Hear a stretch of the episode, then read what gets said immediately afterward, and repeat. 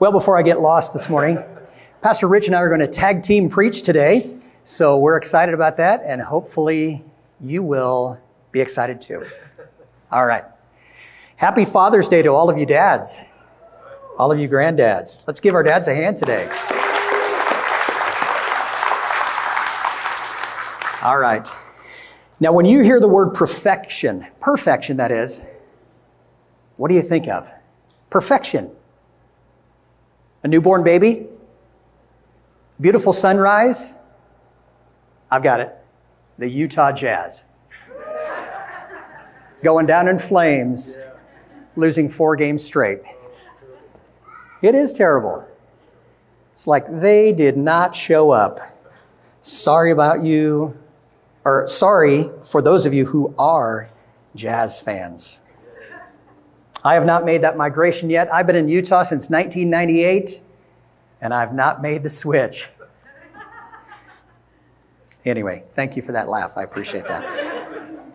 Got one fan out there. Now, personally, I want to do things well.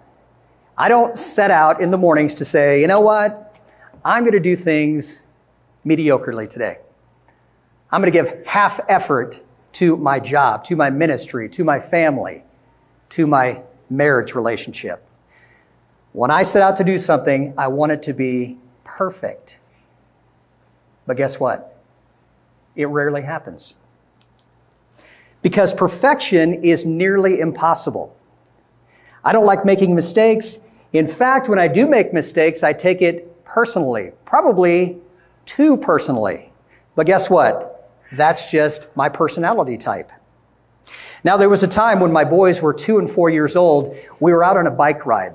And our parents, grandparents, are you familiar with bike trailers? So you've got the bike, you hook it up, or you hook the trailer up to the bike, and you can put up to two children precariously dangling behind you as you pull them down the road or sidewalk or trail or whatever. Well, we were almost finished with our ride. We had a great time. The boys had their helmets on. Mom and Dad had their goofy helmets on too. And I thought, you know, this has been the perfect ride. I'm going to make it even better. So just about to turn on to Farron Drive over by our, our house. And I thought, I'm going to give these boys a thrill. So I thought, I'm going to flip the trailer around and make it kind of tailspin or fishtail, whatever you call it. And I did that on a curve, on a turn. And what happens when you fishtail like that? The trailer flipped over. Well, fortunately, the boys were strapped in. They had their helmets on, but they both had road rash all over their elbows and knees. So the perfect ride turned into the perfect disaster. Learn from my mistake. I think they still have a small tick to this day. And they don't want to go bike riding with us. I don't get that. Now, on another note, no matter how hard I try when I speak publicly, I either get tongue-tied or lose my train of thought, squirrel, or something goes terribly wrong with my microphone. Now, I'd like to say that I can just roll with it, but again, my personality type says, no way. That should never happen. What is wrong? We got to fix that now. But that's just me. I'd like to say that it's no big deal, but to me, it is a big deal. I think that all of us want to live at a high level of achievement, but very few of us will ever reach the point of perfection, myself included. Our lives are oftentimes full of mistakes, full of shortcomings. Sometimes they're full of sin, which are different than mistakes and shortcomings. Please know that. So all of us find ourselves in the same boat of trying, but rarely achieving perfection. A few questions for you here. How many of you bowled a perfect game before? You bowled a three hundred. That's awesome. I bowl a perfect fifty-six to sixty about every time. How many of you pitched a no-hitter? There was no one in first service either. How many of you have had the perfect answer for someone in their time of desperation and need? Hopefully you have through the Holy Spirit. How many of you cooked the perfect steak or made the perfect cake? Today's the day, moms. Today's the day, wives. Make that man a steak. Make him a, make him a cake. How many of you are the perfect spouse? How many of you are the perfect employee? How many of you are the perfect friend? Well, it might happen once or once in a while, but we're not very consistent with that. Now, what about parenting? This is Father's Day, after all. So listen carefully. I don't want anybody embarrassed here. So listen carefully. As today is Father's Day, I would like for all perfect dads to go ahead and stand to your feet.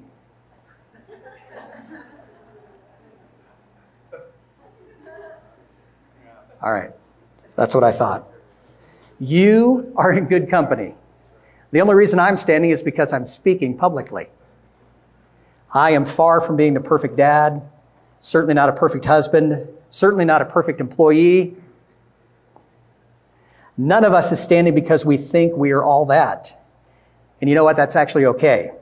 In fact, it should make us look at our ability to father, to parent, in a very different light. I've met dads over the years and admired their ability to be a dad. And I wonder, man, I wonder when he is going to write his book. When is he gonna, going to write his ten steps to being the perfect dad book? And guess what? It was not written, at least not the, from the people or by the people that I know. Everything seemed to look perfect from a distance. But then the more you get to know someone, you see some cracks, you see some imperfections, and you find out, wow, they're just like I am. I really want to be a better dad, a better husband, a better pastor, a better child of God. I want to be what the Bible refers to in one particular person as.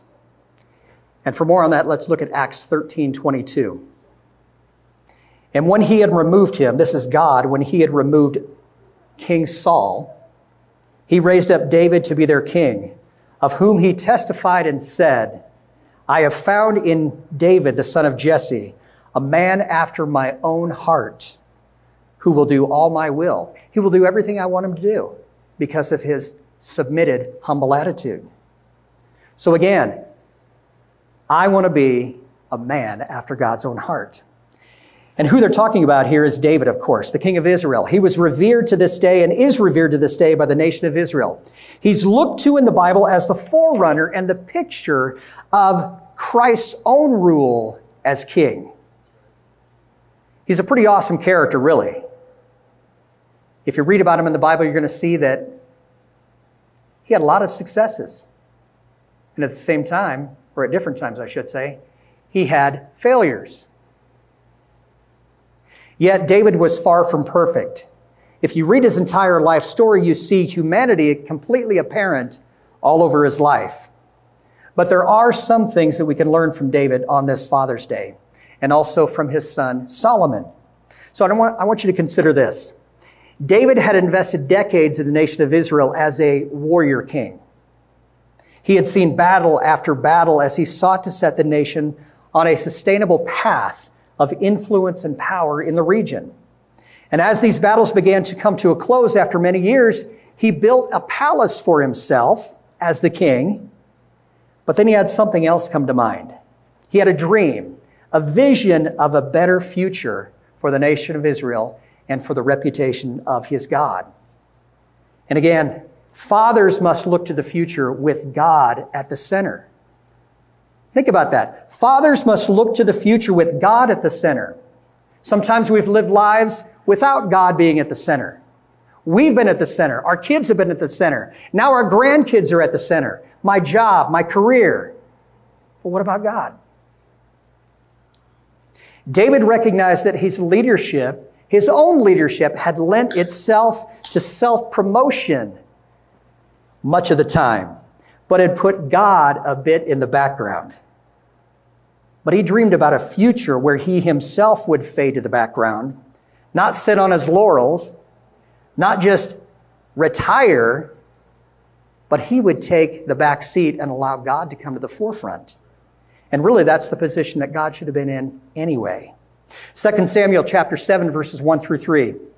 King David was living in his palace, and the Lord had given him peace from all his enemies around him.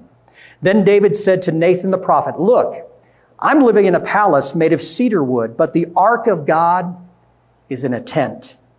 Nathan the prophet said to the king, "Go and do what you really want to do, because the Lord is with you." God spoke through Nathan, and he gave a very different declaration than what David had thought.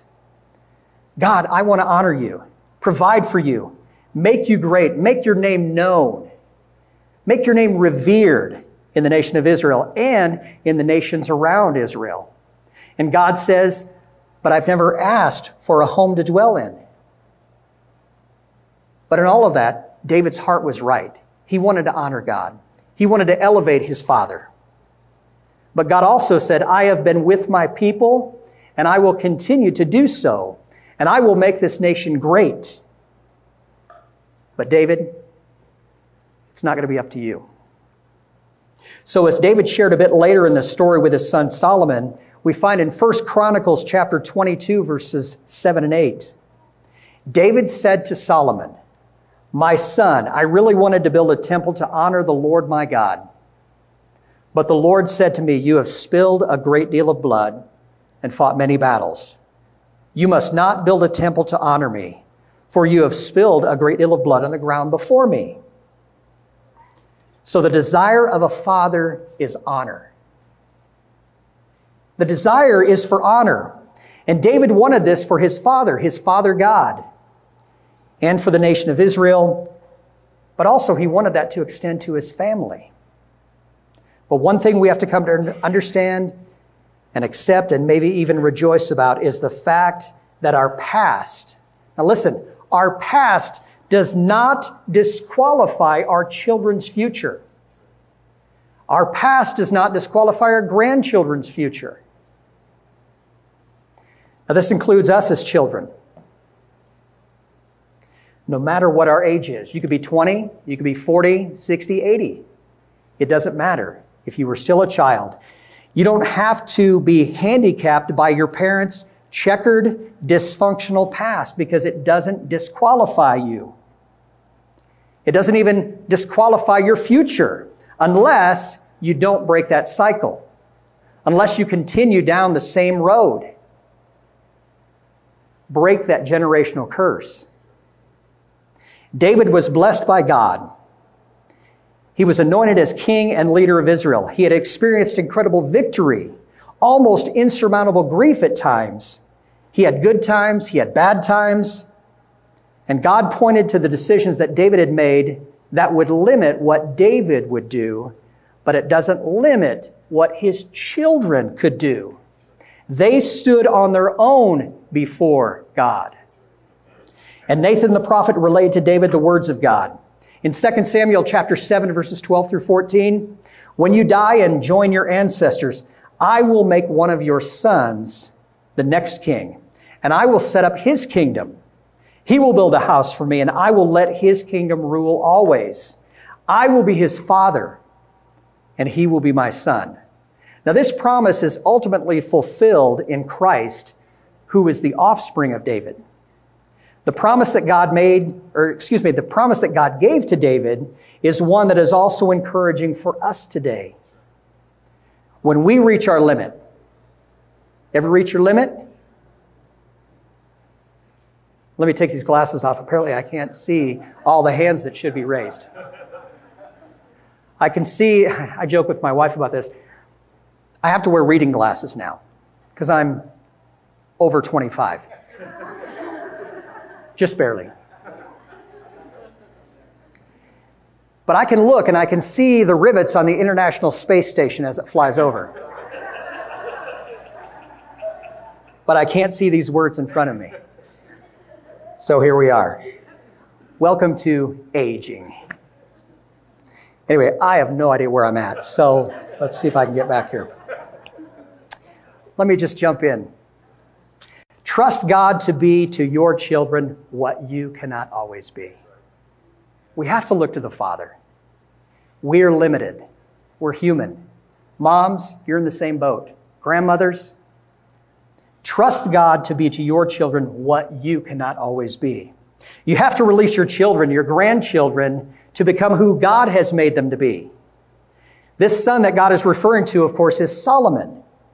And after hearing this from God, David's heart was moved again toward his Father in heaven, and he prayed this. And let me conclude my portion with this. Second Samuel chapter seven, verses twenty-seven through twenty-nine. David's prayer. Lord all-powerful, the God of Israel, you have said to me, I will make your family great. So I, your servant, am brave enough to pray to you. He's brave enough because of the promise that God had given him. That's what made him confident. Lord God, you are God, and your words are true. And you have promised these good things to me, your servant. Please bless my family. Let it continue before you always. Lord God, you have said so. With your ble- excuse me, with your blessing, let your family, let my family, that is, always be blessed. Amen. Thank you, Pastor John. Um, I, I had to laugh when he was telling the trailer story, um, because with his his boys, they would have their helmets on inside that trailer. My wife and I had a similar trailer, and I would drag my children around, but they didn't have helmets on. So anyway, he's more safe than I am, so that's great. This coming from the same guy that packs children, students in with me in my car when I was a teenager as well. So yeah, you can, uh, John and I are very, very different. And so this whole thing, right? So D- David gets to this point where he recognizes there's a blessing that God has commanded to be upon Solomon, this blessing that God has commanded to be upon his extended family down the road. And so with this vision for the future, this promise that God has given, what is David going to do? Right? Is, is David now at this point where he goes, you know what? I'm, I'm getting aged. I'm having to wear my glasses. I'm having, you know, I'm getting old enough now where all that I need to do is just sit back and do nothing. Right? Sometimes it feels that way in our lives. We've, we've lived long enough and we're going, okay, it's left up to the next generation. They can take care of themselves. But there's a principle that I think that we see in David that we're, if we're not careful, we'll miss it. As a father, we do now, or what we do now sets up our children for success later. Right? I've got to be looking forward for my children to be able to say, what can I do now to set them up for success later? And that success is not just financial, although that's a nice thing to set your children up with, right? But there are, if you live your life in an ethical way, if you live your life morally grounded within a biblical worldview, you can set your children up for success. David set these standards for, for fathers. The vision that he gives to his son Solomon is beyond his own son, Solomon, right? He sets it up for much more than that. And this is what it says in First Chronicles. Look at what he does. Remember, there's this vision that he had for this temple that he wanted to build. God said, nope, it's not you. It's not you going to be building this thing. You are a man of violence. You're a man of blood. That's not going to happen. But the vision is right. Your son will fulfill it. Look what David does. He says, now, look, he's talking to his son. I have made every effort to supply what is needed to build the Lord's temple. I have stored up a hundred thousand talents of gold. That is millions upon millions of dollars. Uh, one million talents of silver, and so much bronze and iron it cannot be weighed, as well as wood and stones. He tells his son, feel free to add more. Make it even better than what I'm providing for you. You also have available many workers, including stone cutters, masons, carpenters, innumerable array of workers who are skilled in using gold, silver, bronze, and iron. Get up, begin the work. May the Lord be with you. Right? So David looks at his son's life, looks at his family's uh, life, and even to generations beyond, and says, I've got to do what I can do now to set up the future of my children so that they can be successful. You, my son, you're set. You're set because of what I have prepared. And that really is an ideal, right, as fathers that we do. Um, I want to be able to set up my children for success. And again, it's not only financially. There's so much more uh, that we as fathers are able to do. And then this final prayer that David prays in uh, First uh, Chronicles chapter twenty-two, he says, now, my son, may the Lord be with you. May you succeed and build a temple for the Lord your God, just as he announced you would. Only may the Lord give you insight and understanding when he places you in charge of Israel, so that you may obey the law of the Lord your God. And so this promise then is passed on to Solomon, the son of David. And Solomon had seen his own dad in all of his inconsistencies. In fact, Solomon is a result of the inconsistent following of God by David, whom God declares a man after my own heart. Right? Not perfection. It's a man after God's own heart. He had seen David in his victories, even as a young boy. Right? David, or I'm sorry, Solomon had heard the stories of David who fought off the lion, who fought off the bear, who uh, killed Goliath. Solomon had heard the stories and had seen his own dad, even though he was not perfect, but had seen his own dad turn to the Lord time and time again. So Solomon knew that there was a promise for him. Solomon knew that God was going to bless him. This was something that God himself had said over him. What was Solomon going to do with that blessing? Was he going to take it and run with it? Was he going to take it and run away with it? I mean, here's lots and lots and lots of dollars stored up for Solomon. Once David's dead and gone, he can't say anything. He can't do anything. So what is Solomon going to do? Or did David do well as a dad? Not perfect, but was David good enough? Heard uh, something that Mark Twain said. He said, when I was fourteen, I couldn't believe how ignorant my dad was. Thank you. But when I was twenty-one, I couldn't believe how much the old man had learned in seven years. Right. There's something about wisdom that takes some time to understand. And after Solomon was established as king, he was in this place of worship. He was at this place called Gibeon in First Kings chapter three. While he was at Gibeon, the Lord appeared to him in a dream during the night. God said, ask, uh, ask for whatever you want me to give to you. How many of you would like for God to give that opportunity to you? Right? Is this all or did God? Excuse me for a moment.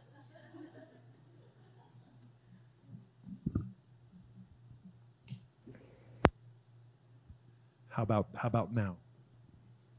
Send two. Check one, two. There we go. Um, so I was a Gibeon. I mean, so for you, what would you ask if God said you could have anything you want? A billion dollars. A bigger car. A faster car, right? What, whatever that is, right? What would you ask God for? Children that obeyed me all of the time, right? One would think with all the power and authority that a king had that he would ask for armies that would secure his kingdom, right? I mean, he would ask for all of these other things, but what does Solomon ask for? The great thing is, is that he remembers David, his dad. He would remember David's prayers for him as a young man to follow God. And this imperfect father, David, this imperfect father gave a solid foundation to his son, because what does Solomon pray? I love this. And I actually never realized this until studying for this. First Kings chapter three, verse nine. This is Solomon's response to God's saying, I'll give you anything you want. He says, I ask that you give me a heart that understands, so I can rule the people in the right way and will know the difference between right and wrong. Otherwise, it's impossible to rule this great people of yours. Do you realize that Solomon asked for in prayer the very thing that David prayed over his son? Remember that, this echoes the prayer of David. He prayed over his son, may the Lord give you insight and understanding when he places you in charge of Israel. Solomon prays and asks for that from God. Fathers, I'll send this out to parents. Your kids are listening, even if they don't seem to be. Your children are listening. Grandparents, your children are listening. And remember, they're not only listening to the words that you say, but they're listening to this heart that's on display. Every time you respond, every time you work in the world around you, every time we're confronted with the culture around us, your children and your grandchildren are listening. First Kings chapter six, a little bit later on, uh, we see that Solomon um, spent seven years building the temple of God, fulfilling the dream that David had, this original dream. And I love that, that story that involves this father and the son, both of them incredibly imperfect. And yet God was right in the middle of their relationship. I'm going to invite you to stand uh, to your feet here as we close out this morning.